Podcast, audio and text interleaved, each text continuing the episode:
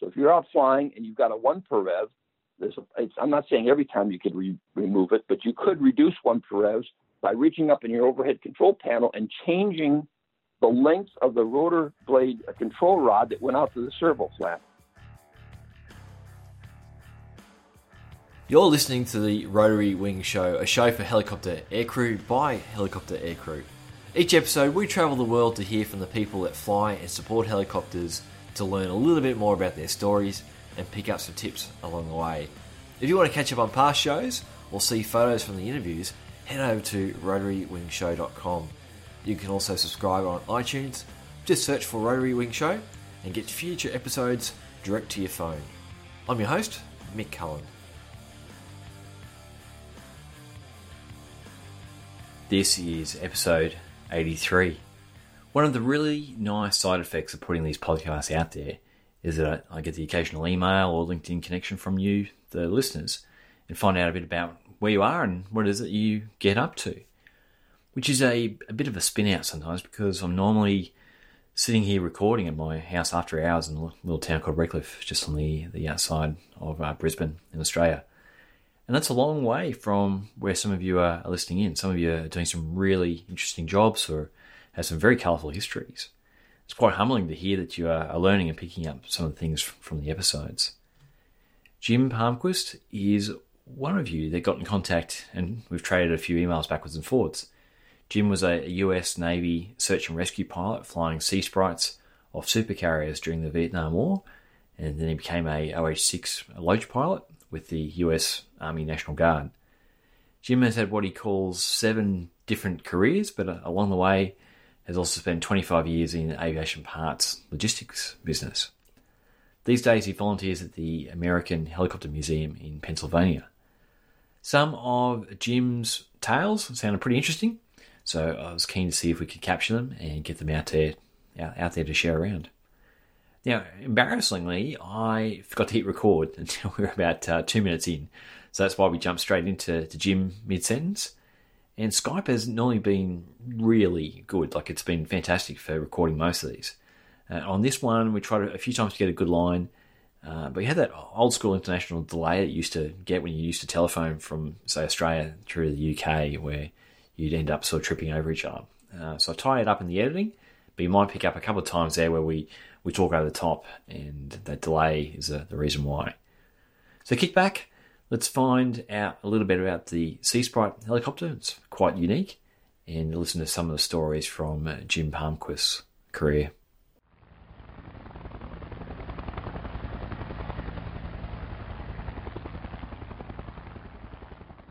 Copter Combat Support Squadron 2 out of Lakehurst, New Jersey we deployed in four plane, 10 pilot detachments on a variety of aircraft carriers, and I've served on maybe four, five, six aircraft carriers altogether. So mostly my time was on the America and the Kennedy. I was on a cruise in the Mediterranean with the John F. Kennedy, which is a thousand foot long ship, 5,200 sailors, I think around 75 aircraft. You know, it's a great life living on an aircraft carrier. There's a lot to do and it's exciting and you, you know quite a few people, but you don't know everybody. It's just way too many people. But you know that everyone on that ship is going to do their job, and you better do your job to make everything happen. So it's it's a real exciting life. Uh, and maybe like your British uh, previous interviewee said, the way the U.S. Navy operates is every time they launch a recover aircraft, launch catapult off the bow or bring them aboard on a tailhook, the helicopter is airborne before the first aircraft uh, operates on the ship. So if it's the first aircraft's going to be a catapult, the helicopter is airborne first. Then they catapult what they're going to launch. Then they recover, they land the remaining aircraft. And then they call the helicopter aboard again, shut down, refuel, rearm, whatever we're doing for an hour, maybe half an hour, 45 minutes or whatever. And we go through that cycle continually. So we, and peacetime, we might do it six times a day. And one day was a Sunday, and there were no flight ops scheduled for the morning, but the Air Boss called us and said he needed to get a chaplain from one warship to another warship. And, uh, and they said, We're actually late. So the, the second ship's waiting for the chaplain to do the services. So we took off in a June morning in the Mediterranean. It was mild. I think it was 65 degrees or something, very mild day. And we're doing maybe 200 feet, maybe 120 knots, uh, zipping over to get to this uh, uh, warship, surface ship And we're flying along. I was the aircraft commander. My co-pilot was also an aircraft commander, and my co-pilot actually had more combat experience than I have. And we were flying along, you know, just enjoying ourselves and making time. And all of a sudden, the tail rotor, the tail pylon started to jiggle, started to shake violently, really. Uh, it was shaking so violently that the needles and some of the gauges were invisible. They were whipping back and forth. And as we went through this evolution, the one of the gauges climbed out of the dashboard and hung on its power its power cable, the cannon plug in the back. I turned back towards the, uh, the aircraft carrier, and we chatted briefly about what we could do. We both knew the procedure in the Sea Sprite is to go to a thousand feet and prepare to auto rotate. And we knew from 200 feet shaking this violently, we were not going to thousand feet at all. So uh, my co-pilot right away called the ship and later in the a couple of minutes later, we could see the backup helicopter starting up because we were still only four or five miles from the ship. We uh, jettisoned all our loose cargo. I had the crewman take a look in the tunnel to see if there was anything in the in the cables that run out to the tail rotor that might have indicated uh, some problem we could do something about.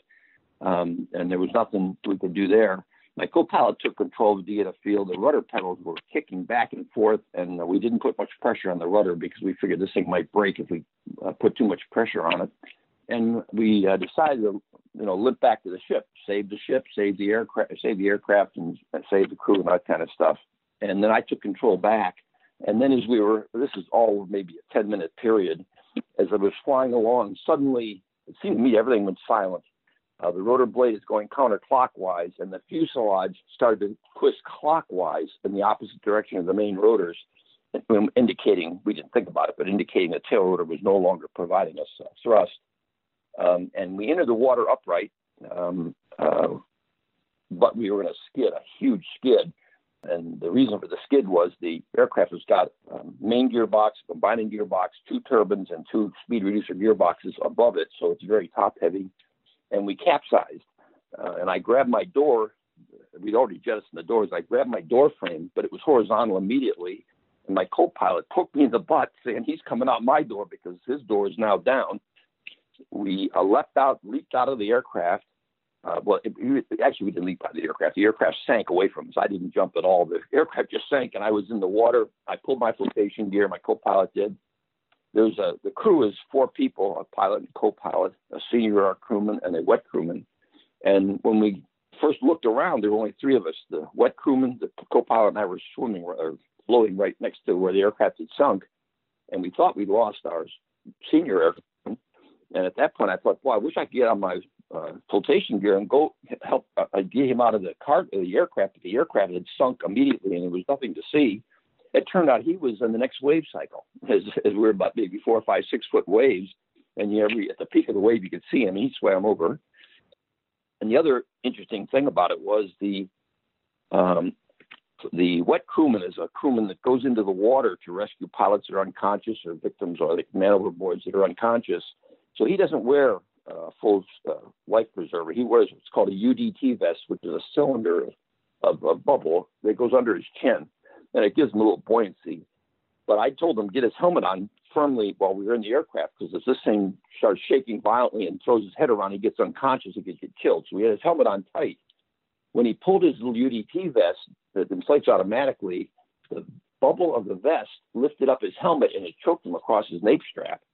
So very quickly, he, this guy's choking over here, and I swam over to him and deflated his UDT vest and I had uh, these LPA one uh, water wings, I call them, but they're very buoyant. So I held on to the wet crewman for the rest of our time in the water, which is only five or ten minutes maybe. And then we went up the hoist. Uh, the wet crewman went first since he was the least buoyant. And uh, we, but we, in the water, we were talking and discussing. I can't believe we lost our aircraft, and just just generally chatting.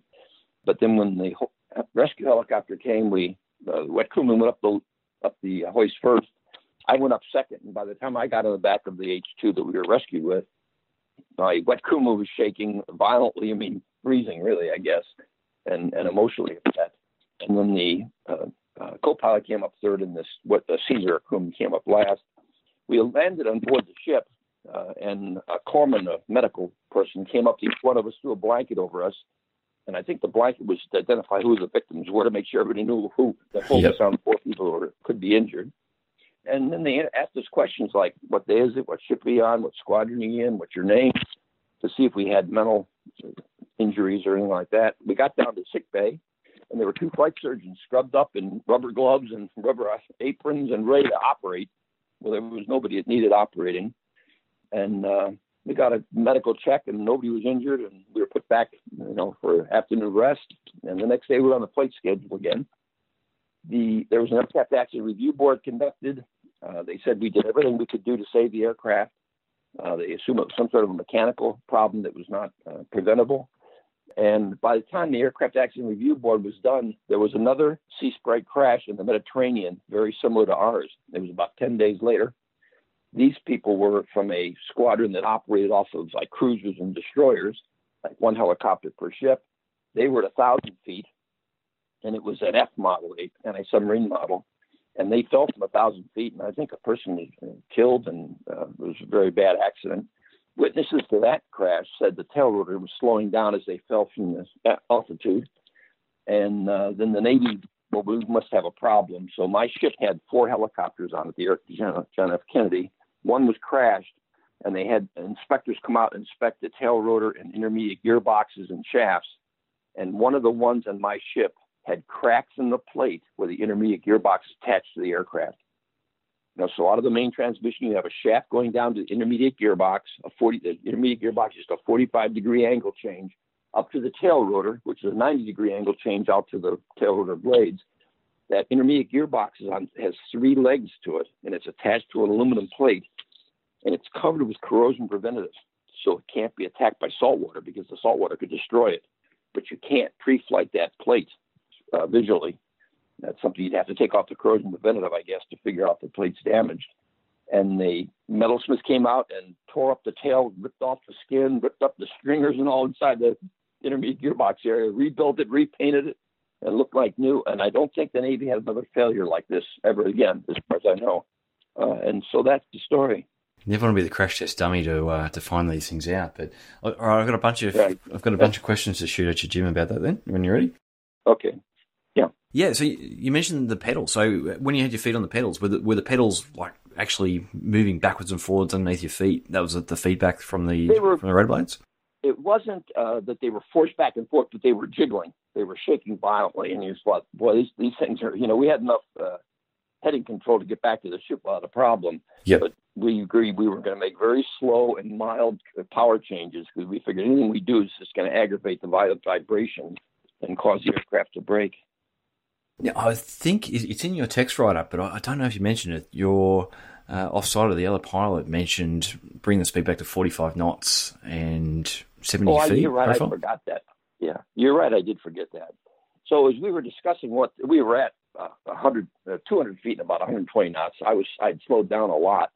And my co-pilot had flown in Vietnam in a combat squadron, in the Mekong Delta flying Huey gunships, and he threw out the idea uh, we always we we always said that if we were in trouble, go to 40 feet and 40 knots. The write-up I did said 75 feet or something, and I'm not sure why there's a discrepancy, but I believe it was actually 40 feet and 40 knots. And his idea was you can fall 40 feet in the ocean and uh, not you know survive that. Whereas if you fall from a thousand feet, it becomes more dangerous. But that that's that that was the key to saving our lives. The fact that he had a lot of very practical experience flying above gross vehicle weight and high density altitudes and all that kind of stuff. Now, I hate to like quarterback or anything, but uh, in terms of discussion, if someone finds themselves in the same situation, if you had to keep more speed on, like normally when you think about loss of tail rotor control, you would keep some speed on and keep some sort of directional control with the vertical stab. Is it a different yeah. setup in the in the Sea Sprite, or that that just wasn't a consideration at the time? That is the concept that our safety procedures are written around to maintain 65 knots and try and use the fuselage as a weather vane to keep the heading going forward. Our transition to a hover, our, our way of landing on an aircraft carrier is to come up the left the port side into a hover adjacent to the angle and then slide over 50, 60, 70 feet, uh, you know, so you're maybe 20 feet above the deck and then dropping down on the deck. There was no way to do that maneuver with holding your fuselage going straight in the wind. So we were not really interested in trying to use weather vaning. If we were going on going to a big runway, big wide runway on a nearby airfield, I suppose we might have talked about that. But that transition to a hover to get on board the ship, there was no way to maintain heading. and the aircraft accelerated to a rotating condition very quickly. You know, there was a lot of torque on that thing uh, that was forcing that fuselage around. I didn't get the feeling at all that we could have maintained any kind of heading with 70 knots of wind 65 knots of wind over our fuselage. No, you did a great job to keep it upright sure. going down. So good job. Yeah, just luckily, yeah. With that, um, with the life jackets, I guess you know, looking back, would you have held off inflating your life jacket until you did a head count, or uh, was it automatically? I guess it wasn't an automatic inflation when it detected seawater. You it was not automatic. No, I think our idea was that we were in the water, so you put you pull your life jacket, and you assume that everyone's going to get out. The doors are open. We're all, you know, uh, and as I said, there was no aircraft to see. The aircraft sank away from us so quickly and the ocean is dark blue. It's not like uh, Mediterranean. Uh, so you, you, there was no place to go. And as I said, I thought about, well, if I could get, it, it would take me minutes to get out of that that rest that uh, survival gear to go swim for the guy, probably to get all the things uncooked and everything. But I thought there's nowhere nowhere to swim to. There's nothing I can see anywhere around that I could rescue. Yeah, when we had the uh, um, Black Hawk in Fiji off the side of the boat in the water, that the, the survivors from that just said it sank like a freight train. There was no, you know, there was no diving in to get anyone out. That thing was sinking, yeah. and it, it, was gone. There was there was nothing left. It was, yeah. it, it sank very very quickly. Yeah. Was was there floats? We was have, it was it fitted like? Did you have pop out floats or anything like that? Yeah, we did have. Uh, I forgot what they're called, but we did have a T bar that we could open up two bladders uh, adjacent to the front cockpit on both sides I didn't pull those, and uh, and my co-pilot didn't pull them. We just things happened so fast that we um, we didn't pull them. And uh, yeah, so no, they didn't give us any criticism. The aircraft accident review board about that, but afterwards, I thought we could have pulled the T thing, but things happened very fast. As it started spinning, we fell into the ocean, and then capsized right away. It happened very quickly. Yeah, no, like I don't that, think that height, the aircraft recoverable. Yeah, go ahead. No, yeah, from that height, I think you, as I said, I think you did a great job just getting it in. No, there's more just as a, as a background yeah. sort of info, just in terms of you know what the systems were on board. So, yeah, yeah. I think you, you were. I don't know if you if there's anything else to add to there, but you were going to talk about. It didn't come up in the review board, but you had thoughts about yeah. what the Air Boss, sorry, the Air Boss. Yeah. Do you want to describe their position on, on the ship and, and what they do? Okay. So on an aircraft carrier, the air boss is the uh, the, the commander that runs the flight deck in the adjacent area to the aircraft. He sits in a control tower that overlooks the port side of the flight deck, and he can see up and down the whole length of the flight deck, and he runs what goes on within nearby the aircraft carrier. And when we called in, his staff said, "Yeah, okay, we'll clear a spot for you to land and uh, launch the backup helicopter in case you need to be picked up." This is a ship that's a fixed wing ship. These are all fixed wing ships, and there's ten pilots and four helicopters on them. And so we're sort of like the, uh, I wouldn't say second class citizens, but we're the weird ones. We have a different environment. And the Air Boss, uh, really, these are top senior uh, military naval aviators that have probably run squadrons and really know aviation well, but they don't know helicopters well. And I don't criticize the Air Boss for not understanding we were in grave trouble because he'd probably never seen a thing like this, and we hadn't either. But as I, I wrote this article, an article up about it that I sent to Nick a few months, weeks ago, and as I thought about it, I got wrote it up and considered it complete. And then a few months later, about you know I don't know how many many years ago, I thought you know if we really would understand what was going on, we should have ditched that helicopter and been rescued and just let it go. And the reason for that is the way we come aboard an aircraft carrier, you come up along the port side, as I said, maybe 40 feet above the flight deck, parallel to the flight deck. And once you get a hover established, you slide over and you've got a plane captain guiding you uh, to the deck, and then you slide over over the deck, and then uh, lower from the hover down onto the deck, and they chain you down. Those transitions of power are significant. The rudder work that you're doing, the additional power on the rotor head, all that is a lot of uh, strain on the aircraft. And I think there's a good chance that as we went into that hover, the tail rotor shaft would have broken. And now we would have been spinning maybe 40 feet off the uh, flight deck. And if we had faded at all towards the flight deck. The blades would have broken the flight deck. If the aircraft had been over the flight deck and crashed, we might have had a fuel leak, and we could have had a pretty big fire and injured a lot of people. And uh, I mean, I'm sure the air boss, if he'd understand the risk, would have said, "You just ditch that thing out there. We don't care about a million dollar helicopter compared to having an accident that tears up our flight deck and creates a fire and injures or kills people." uh, trying to recover this million dollar helicopter. So, and, and, again, I'm not really criticizing the air boss because he didn't understand what we were, and we didn't either understand the issues we were facing until afterwards. But uh, it's actually a stroke of luck that the aircraft broke. It's a couple miles from the ship and uh, ditched rather than came aboard. Let's talk about this million dollar helicopter then, because it's it's super unique okay. uh, in terms of its you know history and, and design setup. So yeah, let's talk us through the the H two Sea Sprite. Okay, um, so the Sea Sprite is made by Kaman Aircraft Corporation, which was located up in Bloomfield, Connecticut, which is uh, north of New York City, not too far from where Sikorsky has their big plant in Stratford. The H-2's niche in the U.S. Navy was that it was small enough to fit on the back of cruisers, but big enough to do SAR and utility work, search and rescue and utility work. Uh, and that's why larger aircraft couldn't fit in that niche very well. It was uh, the uh, there were five, uh, seven models altogether. The first two were single engine. I have a few hours flying those. They were pretty underpowered, like a lot of early helicopters. The C and primarily the D model were the major uh, ones that operated that, I flew primarily D models, which again are twin turbine, uh, fully instrumented, very very nice airplanes to fly. And then the E was a developmental model. The F was the anti-submarine model, and the G was the super Sea Sprite that was an upgraded uh, anti-submarine model. The key thing about oh, so the gross vehicle weight was around 12,500 pounds max. Dry weight was about 8,000 pounds. We used two T58 GE 8B engines, which are about 1,250 shaft horsepower per engine, about 2,500 horsepower. This mean, meant that the airplane almost had enough power to fly in single engine. So you never ran out of power. You never had blade, rotor blade droop or any of that kind of stuff. It was just a very, very powerful and capable aircraft crew was, and our SAR configuration was two pilots and a wet crewman and a senior crewman. Maybe I'll talk more about that later. The interesting thing about H2s that a lot of people don't realize, if you, you everybody knows what a rotor blade looks like, right? It's got a straight leading edge, a straight trailing edge. And H2 has a flap attached to every rotor blade.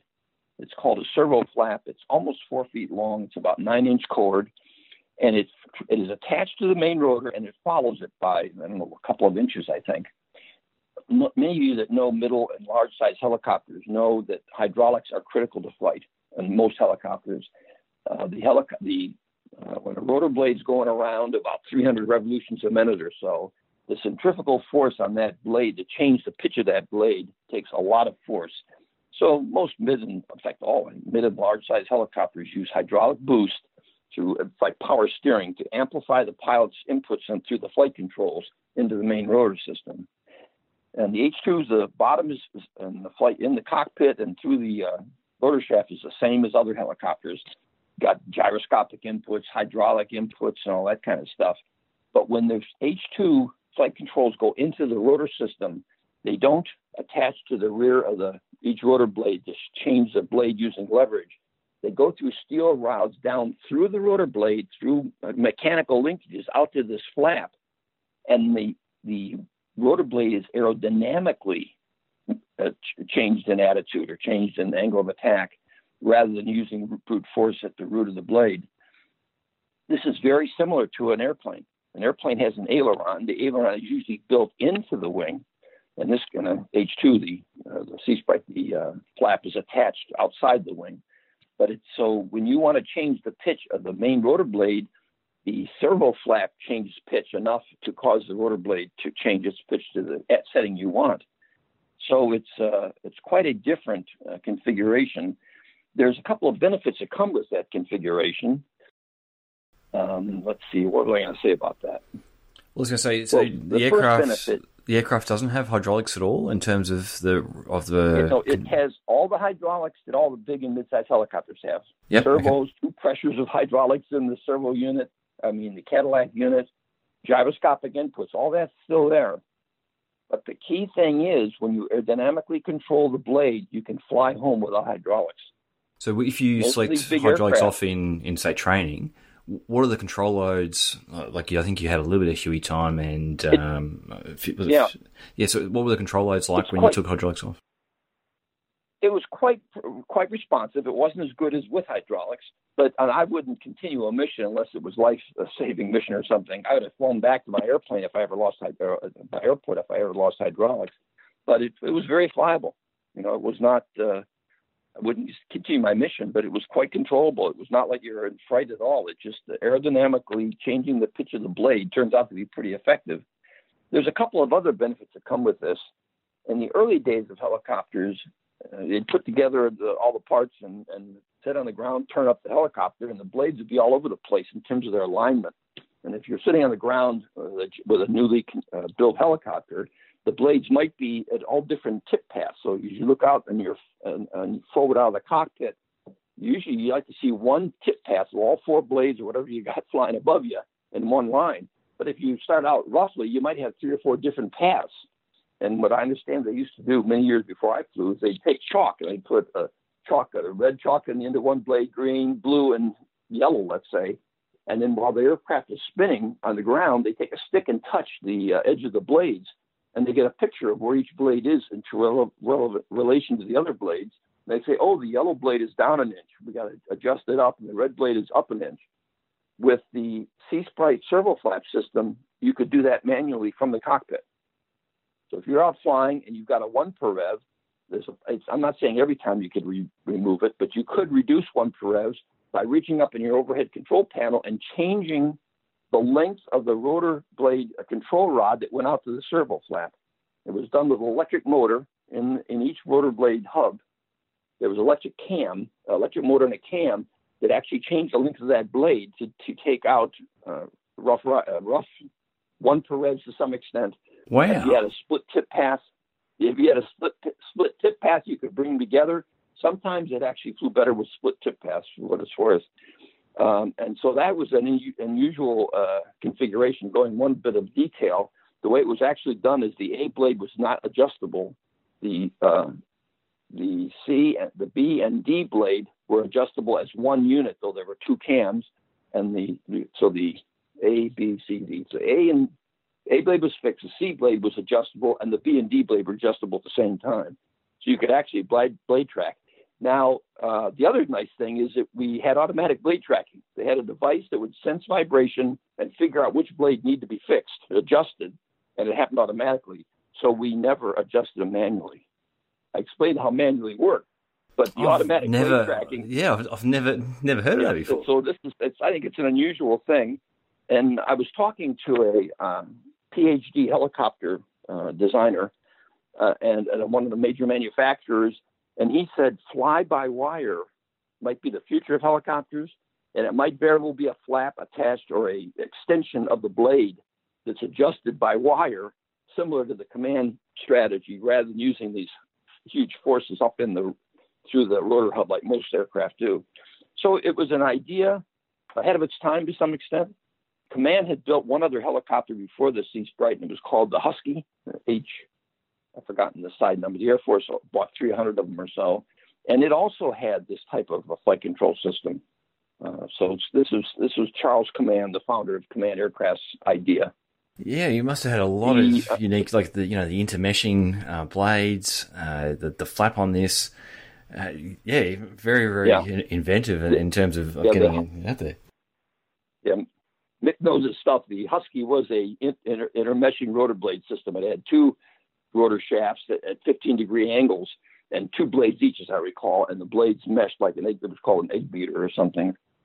But it was also controlled this way. Now, this made a pretty complex rotor head that took a lot of adjustment. And I think, and I'm not an expert at the maintenance of, uh, I worked in administration and operations and parts supply, but not in maintenance directly. But these were- these aircraft were sort of hard to maintain, maybe because of this complex system. Uh, after I got out of the Navy, the Navy replaced every rotor head with a simpler system using the same servo flap, but they took a lot of the uh, maintenance issues out of it. And the aircraft that are flying today have a different rotor system that I'm familiar with. So it was one of the problems the E2s had. Yeah, did, did it uh, auto rotate differently? Like you know, in, in terms of, of flying it as a pilot on the controls, did it have different different No. feedback? No, just just flew like everything else. No, it, it was gave you complete control. I flew six helicopters. Of course, you know, helicopter pilots. I'm sorry, I flew, flew yeah, six helicopters, and uh, all of them used practice auto rotations all the time, and it was a responsive aircraft. I, I do believe the H2 Sea Sprite was a very responsive aircraft. A little flight control input, aircraft was changing direction or changing heading or changing altitude. It was very responsive. I think, I think of it as a sports car. And so I was in a squadron of 100 pilots and you know 400 enlisted men. We had uh, professional maintenance officers that were really knew how to do maintenance, and we really didn't have too much trouble with H2s. But I know there were people that had like like one aircraft on a ship with four maintenance guys, and there were things that, that went on they just didn't understand. They didn't have enough experience with H2s to uh, to maintain them. And I even know people that were in the Navy five or ten years after I was in, and they were afraid of H2s. They thought they were unsafe, and they you know they just were afraid of the aircraft because they were so. I guess they were hard to maintain. But in our squadron, we we loved them. We thought they were great airplanes. I had a question before we leave that one too much about the, the hydraulics out recovery on a, a carrier or a, a, Navy ship. I haven't really thought too much about it, and you know, obviously smaller aircraft you can bring it back to the hover. But was that was that an advantage? You could bring, still bring it back to that port side and, and hover it across hydraulic out, or, or would you recover differently? Um, I'm not sure if I understand your question, but so with the, the hydraulics set up, the hydraulics failure, would you still come back yeah. and fly the normal oh. profile and slide across the deck, or would you come in more like a fixed wing? Yeah, yep. yeah, we we had good enough control that we would have done the same thing. The uh, flight deck is busy, and the air boss that uh, decides how he's going to operate, and there's you know there's, there's all kinds of configurations. The port side's got usually a lot of aircraft parked ready to go on the catapult. The, the uh, off the side of the landing area, there's spots to support park aircraft, and you got to keep the arresting gear open. The catapult's open, and we were actually our launch and recovery spot in the angle was actually over two cat tracks. Were two catapults that ran right underneath where we were parked, so the waste cats couldn't even fire till we took off. But we would, if we had. Uh, by the way, you, you, all probably realize that hydraulics are very reliable. I, a thousand hours of flying that I've done, I've never had a hydraulic problem. Uh, so they're very reliable. But we we trained in uh, operating without hydraulics, and you could fly it. You maybe take it a little easy, but uh, you could fly it without hydraulics if you needed to. Okay. There's, we've got so much stuff to, to cover here, but you obviously did some Navy time, yeah, uh, as well as Army time. So, which came first, and, and how did you sort of transfer between them?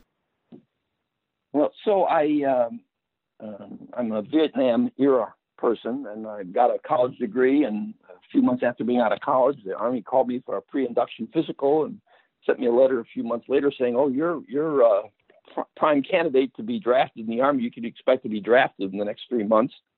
And I talked about it. My dad was in the Army Air Corps and was a flight crew member uh, that doesn't have too much combat experience, but he, he, I will say one thing about it. He did volunteers for the Army in a week after uh, Pearl Harbor, December 7th. So he was quite a brave guy, but like a lot of men at the time, but he never actually saw combat. But we talked about it, and I thought, you know, I would like to be in the helicopter community. And I looked around, and it looked like the Navy had the best program, so I, applied, got in, and uh, before I got a draft notice, I was uh, inducted in the Navy. Uh, uh, about a year and a half flight training, three and a half years of sea duty, um, and I decided this, you know, I had a good time in the Navy, but I thought this family separation was going to be a problem for me to spend a career there. So I got out, but I wanted to keep my flying uh, status up. And the Navy said, well, we'd be glad to put you in anti submarine warfare and we'll train you. And it's like, I forgot three, four, five months school. And I had a career position that I, I just couldn't take out three or four or five months to go back to school. And so I found an Army unit that was near me. I was living in New Jersey, and this Army unit uh, operated at Trenton, uh, Mercer County Airport in Trenton, New Jersey. And they were primarily flying Loaches, OH-6s, which are really simple and reliable and a lot of fun to fly. And so I transitioned. I uh, applied and joined the Army and was uh, made an Army, Army aviator and spent two years flying OH-6s, the utility version. And then I um, got, got into I got to realize that I couldn't could never make major because I was not willing to take months off to go to what they call advanced school, and therefore I couldn't really have a career. I'd be kicked out before I because for not making my next rank, and so I resigned then after two years in the army. The army experience, by the way, was Army National Guard, so I was a weekend warrior, and I've got about I think what I say um, 55 hours of loach time over a two-year period. But the Army has a, a, lot more pilots and they have a lot more flight time. And the Navy, uh, officers that fly in the Navy always have shipboard duties, and my shipboard duty was to manage parts supply for our four helicopters and our maintenance crew. And uh, in the Army, I think a lot of these guys were full time aviators, so they had a lot more flying time, and they were really good pilots. I didn't really get into instrument flying with the Army and that kind of stuff, which was really more the Navy's forte, I think. The OH-6 Loach didn't have, Bones IQ didn't have any instrument capability. Yeah, they come pretty light on for yeah. instrumentation. Yeah. Again, in your notes, you talk about a lot of the flights you're doing off the carrier are like short flights. They were 0.6 up, down, yeah. so you, lots of iterations. Yeah, lot, that's true. I mean, I, I you know, I've never counted it, of course, but I'd in my flight log. But we had a lot of half hour and 40 minute flights. It was just, you know, you might have four, three or four a day, five a day. Uh, you know, just uh, your flight log is full of takeoffs and landings and half an hour flight kind of thing. But that's the job, and you know. The story you, you started talking about uh, Cobra uh, before we were recording as well. Was that something yeah. you, you came across when you were in the army, or was this when, since when you've been working or volunteering at the at the helicopter museum? No, it came out of my contacts at the American Helicopter Museum. I met a guy who has got a funny name. His name is Sundiata Cowles, and he's a producer. He's a video producer, and he produced a great video, and the first of a series called "Design for Battle." And the first video he did was the VTOL Model 49, which is a vision of a helicopter that's a tank. That is, it's a annular device. It's this is a if you imagine a can of soup on your in front of you, take the top and bottom off, put engines inside it, and put the cockpit at the top center. So this device can take off straight up like a helicopter, but it can ro- roll over and fly horizontally. And it also had cannons. The vision was to have cannons and that kind of stuff. And this is what this uh, Mr. Cowles put together his first ba- uh, video called again Designed for Battle, Episode 1, the VTOL Model 49. He's doing another video about the UH-2A Tomahawk, which is a Sea Sprite, uh, single engine Sea Sprite that was part of the Cobra story. And I thought I'd just tell you the Cobra story. The at the Helicopter Museum, we had a symposium at West Chester University, an all day long event where we studied the helicopter history as it related to the 50 years since the Vietnam War, and the you know Vietnam was a helicopter war. And an old timer got up, and he was a designer for Bell helicopters, and he told a story that was really I thought fascinating. Bell was really pleased to have Hueys in Vietnam. They, sold you know 15,000 Hueys altogether or something, and they were really pleased. But in the early days of the Vietnam War, the Hueys were getting shot down and the crews were getting killed at a high rate. And the generals went back to the Pentagon and said, we need something that's more combat effective than a Huey for really combat. We still need Hueys to haul troops and engage it lightly, but we need a real combat helicopter. And the only thing the Army had going on was working with Lockheed and what was Cheyenne, the AH 56 Cheyenne. Uh, now, this Cheyenne was a four bladed combat helicopter, maybe a yard wide, miniguns, rocket launchers, and all that kind of stuff. And so the Army put together a bid saying who can meet, and the bid was largely around the Cheyenne, as I understand it. And when it came down to the competition, the Cheyenne was the obvious winner because no one else had really developed a Cobra type uh, military helicopter as, as, mature as the Cheyenne. So the government awarded the Cheyenne, Lockheed the contract to build Cheyennes, and then they said, okay, what's the delivery time?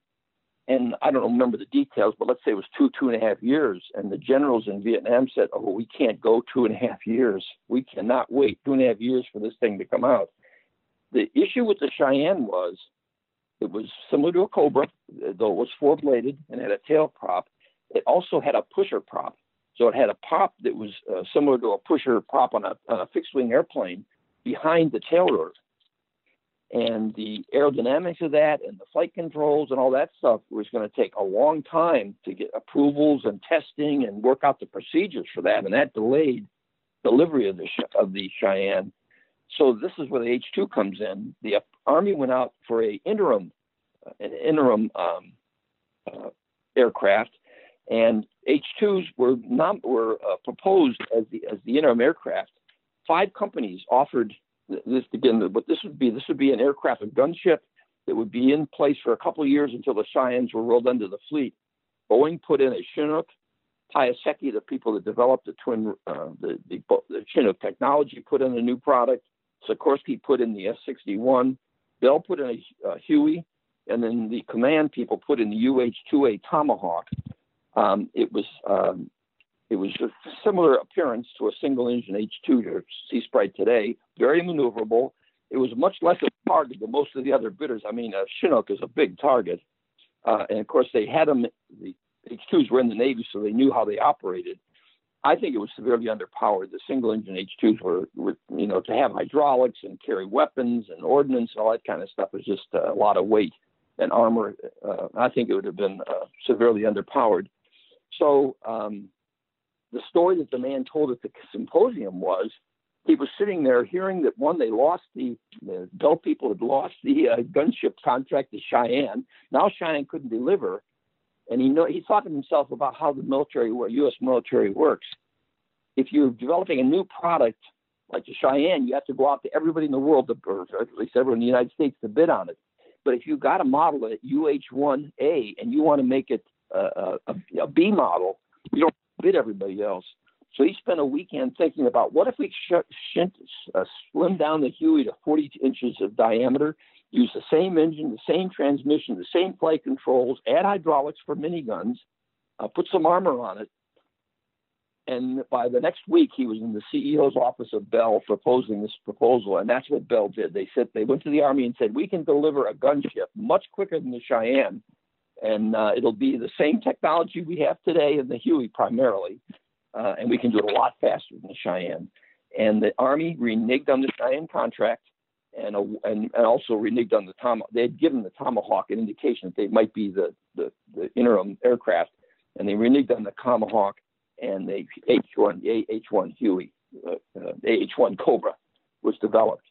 Now the American Helicopter Museum has a Cobra on display. It is nothing like a Huey. I mean, it's it's much more mature device. But the original Cobras were just slimmed down Hueys with extra extra hydraulics and maybe some armor and stuff like that.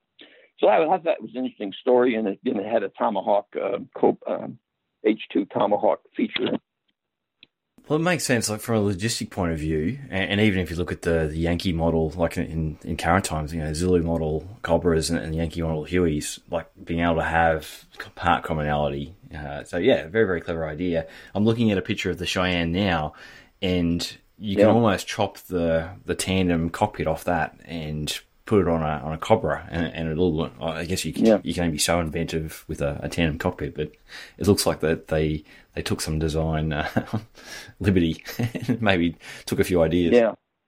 But uh, tell, Jim, yeah. Jim, tell me, tell me about the if, about the Chinook um, option. I'm just picturing this this battle truck of a Chinook with uh, uh, Ford yeah. Ford shooting rockets and things like that. That thing would have been like a um, what, what do they call the, the Hercules, the C-130 uh, Spectre with the the 105 cannon outside of it? Yeah, uh, Jolly Green Giant is it, or uh, I've forgotten. Uh, they, I know what you mean. It's got mini guns out and it's got cannons out each side. So I'm picturing a Chinook like, with uh, with a cannon. That would be amazing. I don't know yeah. if you've got any details on, on what the on what the Chinook bid looks like. I don't have any details, but I can tell you it was the Boeing Vertol ACH-47A ACH-47A was the model name. I don't know how far they all got into this interim interim thing. You know, the the you know the, the Army generals needed something to keep reduce uh, losses of Hueys, but uh, I don't know how they got. It wouldn't take Bell once this guy had this idea within a few days. They could see how they could make this proposal to the Army, and that might have undermined everything else. Yeah. One small part of that is that so the Tomahawk, this a friend of mine is making this battle design for battle episode around the UH-2A Tomahawk. But a few years later, uh, the Kaman people proposed a twin engine gunship, and it was called the HH-2C, with some light armor and miniguns, and a, a, handful were built. And I think they were operated by a squadron called HC-7 out in in the uh, Far East uh, during late in the Vietnam era. And I don't know a lot of details about it, but I think they were too heavy I mean, was, this is taking a utility helicopter, making a gunship, and it just was too heavy. The armor was too heavy. The ordnance and the weapons weapons uh, were too heavy, and the device did not get beyond, beyond a handful of aircraft made, and it never really operated uh, very much in the service. Can you talk about the museum? I, I should say one other thing. Go ahead. Yeah, let's go to the museum. That'd be a good idea. Yeah, you want to just talk about the collection? Yeah, we have a great helicopter museum. It's in West Chester, Pennsylvania which is southwest of Philadelphia, about 25 miles. It's at Brandywine Airport, and it's located there because Philadelphia area is the cradle of rotary wing aviation. I'll tell you more about that if you want to know. The museum's goal is to preserve rotary wing history and educate people about helicopters and their life saving missions and inspire future generations. One of the great things about it personally is I've flown six helicopters, and all six are on display at that museum. So I can go through my whole helicopter flight experience with examples. And I have most of my time in sea sprites, and the sea sprite they have on display at that museum is one I in my flight log. I actually flew that one day the collection has got a lot of exciting aircraft in it. The main one, I think, is the they've been the only people with a uh, Osprey until a year or so ago when one went to another one went to Wright Pat Air Force Base. But for years we've been the only V-22 tilt rotor Osprey people. We've got a Sea Knight, the smaller version of the Chinook from Boeing. We've got a Cobra that's really cool to look at up close. Of course, we've got Huey Jet Rangers. Uh, we have three OH-6s, including an attack version. There's, of course, an HH-2D Sea Sprite uh, that we were talking about earlier. There's a HUP, the old-fashioned Piasecki twin rotor HUP. There's an H3 Sea King and a Sea King and a UH34D Seahorse. The muse- and museum has another dozen, two dozen, I guess maybe 40, 45 aircraft altogether, and a lot of other material and displays of items and stuff. And we do a lot of events, about eight helicopter ride weekends each year, and I told you about the symposium about the helicopter war, 50 years since the Vietnam War.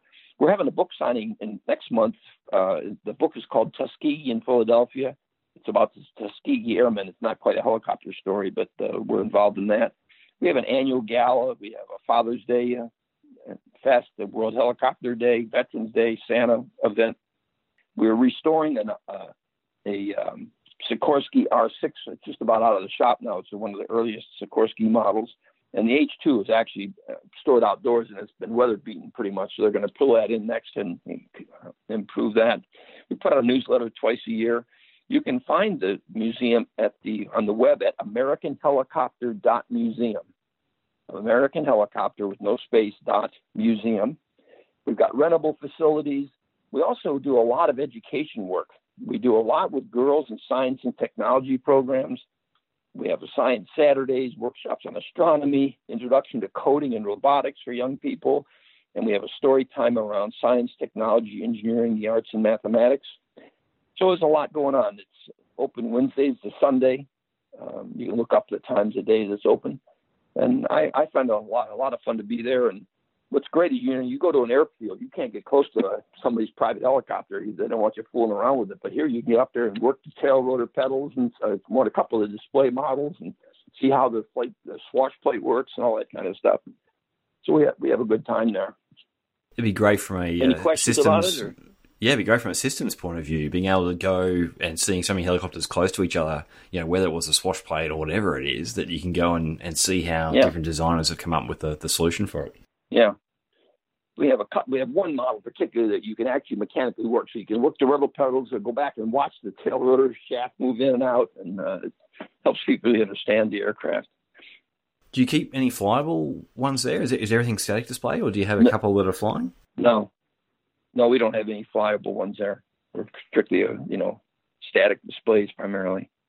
I want to give a big shout out to Jan uh, there because uh, she's been very supportive over the last couple of years for, for World Helicopter Day uh, in, in, getting things done. So I just thought I'd better mention Jan if she's if she's listening and you're passing yeah. it around. Uh, she's done a great job, you know, representing the museum there on, on, World Helicopter Day. How's the museum fund? Is it just takings at the door, or is there a, a grants program? Yeah, there is a membership program. I think it's about seventy-five dollars a year. I think admission is ten dollars. We, we get grants to some extent, but we're largely uh, partially funded by we own a hangar and we rent out part of it. So part of it's got companies in it that is, that uh, are not part of the museum separate, but they actually give us revenue. We also do weddings, we do uh, corporate meetings, we do all kinds of stuff. Uh, you know, receptions and birthday parties. So if someone's a helicopter helicopters and, so if someone's a helicopter fanatic and they can convince their other half they can come and have a, a wedding at the at the helicopter museum. Yeah, yeah, fantastic. Yeah, and, and, you know they have a good staff over there, so it's a, it's a very nice facility, very clean and well organized, and we're always adding things. You know, there's always things coming in being added to the collection. but it's a challenge running a nonprofit. Of course, it's still a challenge, and again, it's called the American Helicopter Museum and Education Center. So it's got a big, big role in education, engaging young people and uh, the community. Well, if you've listened to this podcast and you're anywhere nearby and, and, dropping in, you'll have to keep an eye out for, for Jim uh, volunteering there at the museum and, and go say good day. Yeah. Jim, we've probably got time for, for one more story. Uh, the, the fish pole. Can you, can you talk about the fish pole and, yeah. and what that is? So, when you're in a rescue environment, uh, we are quite proud of the speed and the professionalism of our rescue capability using Sea Sprites with the Navy uh, aircraft carrier plane guard uh, crews. But our idea was that the person in the water might have been a jet pilot that was injured in an ejection. Uh, it might be unconscious. It might be a sailor who got blown off the ship by wind or by engines or fell off the ship and hit the water after falling 60 feet and is unconscious. So our vision was to get in fast and and get get uh, assess the situation very quickly, and if necessary, put our fourth crewman, the wet crewman, in the water to pull a person's head out of the water to get make them buoyant, and get them out of their parachute shrouds. So as we come upon a rescue, we would come come in fast. If We once we all four of us in the aircraft are looking for the person in the water, but once we find them, we get over them fast. And as we got, you know, maybe 100 feet away, the senior air crewman took over the rescue. He's looking out through the side door, looking down at the, the victim in the water because the pilot is in the hover is right over the victim and you can't see the victim. So now the, the senior crewman's talking to the intercom system, giving us complete directions. What's going to happen next? What needs to happen? Move left, move right. But as, as we get close to the victim in the water, the senior crewman makes a judgment. Is the if the pilot's waving and smiling and having a good time, we're going to hover over him, put the hoist down. He, he can hook himself up to the uh, D-ring on his uniform to our, car, our uh, hoist hook, and we can pull him up. But if he's unconscious or tied up in his parachute shrouds or struggling, we're going to go to 15 feet on the radar altimeter, and the uh, senior air crewman, through a signal with the pilots, is going to push the wet crewman to free fall 15 feet into the ocean, and the wet crewman's going to pull the person's head out of the water and cut his parachute shrouds or out of him, that kind of stuff. So, and that works quite well. Uh, literally, in the rescue environment, in the hover, senior air crewman's in charge of the rescue. The pilot's just helping the senior air crewman succeed. But the Kaman came up with a thing called a fish pole. And a fish pole is a is a steel pole, uh, maybe three inches diameter, two inches diameter, and it's connected to the front of the fuselage to the right on the outside of the fuselage to the right of the pilot's right foot, and it goes up along the uh, edge of the window and across the back of the above the doorway behind the the, the, the pilot's seat, and the hoist and it, where it's parked in flight is right up next to the hoist, and the senior air crewman connects the hoist uh, cable out of the stanchion that it comes out of the aircraft through the fish pole, and when when uh, when it's connected, as the hoist lets out, the fish pole rotates so that when it's in the full down position, the fish pole is maybe 12 feet to the right forward of the helicopter and the cable is pull, is, is shooting straight down to the person in the water. Now the pilot can see what's going on. The senior crewman's still in charge of the rescue, but you don't have to. He doesn't have to say every single thing that has to happen. You can see where the hook is versus the the victim and where the wet crewman is, and all that kind of stuff. It was a cool uh, feature that not all H2s had, but uh, we had quite a few with them. So it was, it was a simple thing, but it allowed the pilot to see the rescue as it evolved and uh, have a more responsive role rather than listening to audio commands to what to do next and left and right and all that kind of stuff. I'll have to. Uh, yeah, could I go with one other thing? Yeah, I was going to say I'll, I'll, have to look it up. I'm, I'm just trying to picture. It. I can quite can't quite get it. So if you yeah, if there's any photos or anything like that, you can send it, through. I can include them in, in the in the blog post that goes along with this. In the accident report I sent to you, the first page has a fish pole in the picture. Okay, I'll uh, I'll cut that out of that. If you're happy, I'll include that in the blog post. But uh, yeah, keep keep going. You're right. One other thing I wanted to tell you about this aircraft: the H2s had a Doppler system. Doppler sends a, a, a radiation, a signal down to the water's edge, and it bounces up and it reads that signal.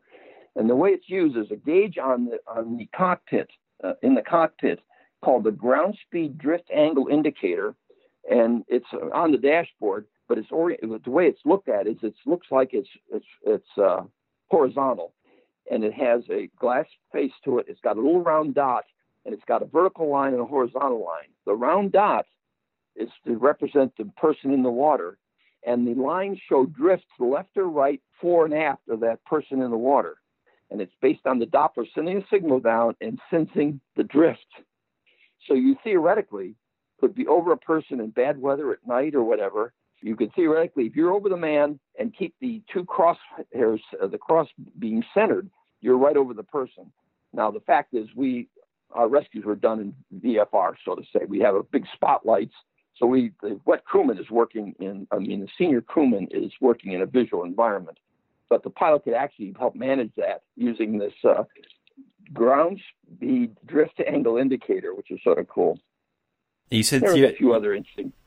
You said theoretical twice there. So in practice, was it yeah. not quite as, in, as useful? In practice, we did visual in practice, we did visual. The what the senior crewman told us what he had what he had to do. He told us we and he sometimes might want us to drift away. He might want the aircraft to drift over 30 feet because the the person in the water and the wet crewman's in the water, it's a mess down there. There's water blowing and wind blowing and noise and turbines, and it's a real mess. And if the if the wet crewman had some real challenges, they might have the helicopter fly over uh, 50, 7,500 feet away just to uh, clear some of the and the noise and the water blowing around while he cut sh- parachute shrouds or whatever he had to do to get the uh, victim ready to come up the hoist. Well, Jim, look, that's been a, a lot of fun. Uh, and the thing I love about uh, mm. you know chatting with people is there's just so much to find out and, and, the different aspects of it. And I know we've kind of only touched on, on half the sort of content you had there, uh, but yeah, I think yeah. if uh, if people are, are, definitely nearby the museum or are travelling, uh, I, have forgotten the date. I think this year uh, for 2020, I think it's 16th of, of August is a Sunday for World Helicopter Day, so there'll be definitely an event there for it. Mm. But uh, you know, yeah. we'll have the, the, normal sort of events through the year, and it would be. I mean, the next biggest one. I think the UK Helicopter Museum is the biggest in the world, but it's. Uh, but oh, yeah, really? What is? Where is that? It is Somerset, uh, Westmere. Oh uh, of. It's oh, got a, it's, it's got a actually pretty cool name. I think it's Super uh, Westmere. I'll have to check out. But yeah, if you put in the the helicopter museum, uh, they've got a, a pretty yeah. crazy collection as well. But definitely, yeah, in terms of outside of that one in the UK, I think you guys must be surely the, the next biggest helicopter museum. So anyone who's travelling okay. nearby, pop in and, and say good day and have a look at the collection for sure. Good. Okay, Jim, thank you so much for, for reaching out and having the time to, to chat and appreciate getting up early over there due to the time zone. So, uh, look, thank you very much for, for sharing the stories and, and sharing your time. Sure. Well, thanks. It's been a pleasure, Mick. Thanks for your good work. May help communicate our stories to the world. That was Jim Palmquist from Pennsylvania in the USA. Enjoyed catching up with Jim, and there are lots of stuff in there that I'd never been exposed to before as an interesting branch of this chat, the, the Super Sea Sprite was an up-engined version of the, the, the SH2 model that Jim flew. Many of them are actually still the original airframes for Vietnam era. They've just been modified with the, the new engines. In 2001, the Royal Australian Navy brought 11 Super Sea Sprites for $1 billion and then spent the next seven years trying to get them operational. And just reading from the, the Navy website here.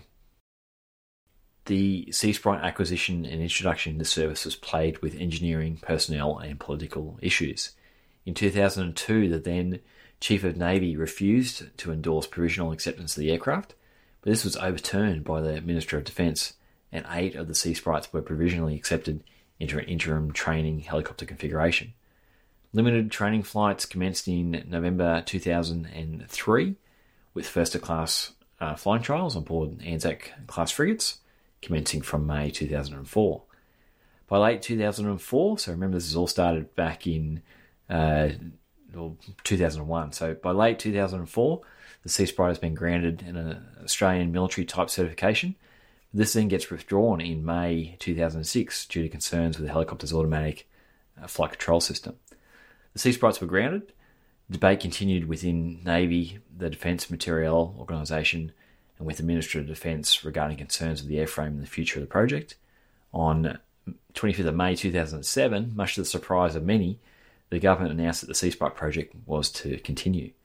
Later, or sorry, less than a year later, and following a change of government, the project was cancelled on 5th May 2008. 805 Squadron was subsequently decommissioned in uh, 2008, and the 11 Sea Sprite aircraft return, were basically uh, handed back or retained by, by Kaman, who then later sold eight of them to the New Zealand Defence Force. So it's just straight, yeah, a bit of history there straight off the, uh, the website. Currently, New Zealand, Egypt, Poland, and Peru still operate the Super Sea Sprites here in 2020. In terms of trivia, check this out. The Sea Sprites in Poland operate off two Navy frigates, one of which is named the General Tadeusz Kosciuszko after a Polish Lithuanian freedom fighter. This is the very same guy that Australia's tallest mountain, Mount Kosciuszko, is named after. So I guess the Australian connection with the Super Sea Sprite lives on. More seriously, though, the American Helicopter Museum collection looks amazing and well worth a visit if you're heading through that part of the USA. They actually have a, an adopt a helicopter program at the moment, and so there's an Osprey, a Cobra, Huey Sea Knight, a, uh, a Hughes 269, a Hughes 369 or the, the OH-6, and there's a S76D. Uh, each aircraft, or each individual adopter copter costs $50 plus uh, $2 per adoption for shipping and handling. It comes with uh, an official adoption kit that contains a certificate of adoption, glossy photos with details about your adopted helicopter, interesting facts about the helicopter, paper helicopter cutouts, two complimentary passes to the museum, and a bonus colouring page. A note at the bottom of the website does highlight, though, that this is a purely symbolic adoption and it's a donation to the uh, museum. But yeah, a bit of fun there. It could be a, a good present for someone. Let's talk World Helicopter Day 2020. It's the third Sunday in August, which this year falls on Sunday, the 16th of August in uh, 2020. There are heaps of details up on the website at, well, I should say, at worldhelicopterday.com. You can see all the past events from the last several years. That's about the sixth year of the event that we're up to, and registrations are open for this year. So that's something uh, to yeah look at. It's, it's all free. Uh, you can get your own helicopter World Helicopter Day event listed and promoted internationally. So get a master, talk about it in your crew room, your flight school, or your hangar, and let's see who can come up with the biggest or most novel helicopter themed event for this year's World Helicopter Day.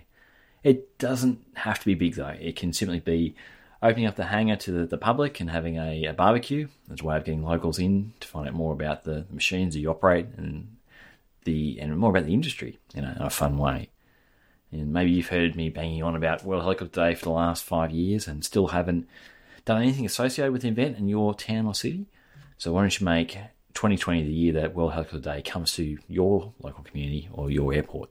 There's the, the challenge for you this show wouldn't be possible, or at least would be much more difficult without the support of the following very awesome human beings. So, a big thank you to the supporters on Patreon who are helping to cover some of the bandwidth costs for this podcast when you download it and listen to it.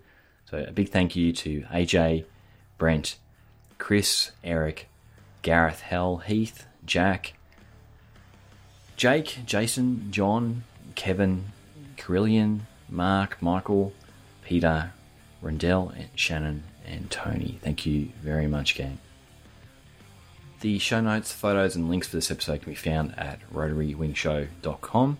can see pictures there of Jim and some of the one pictures from his career. You can find out find us on Facebook at Rotary Wing Show, and on email you can reach me at feedback at Rotary Wing Show. Till next week, get out there, be safe, be professional, and have some fun with helicopters.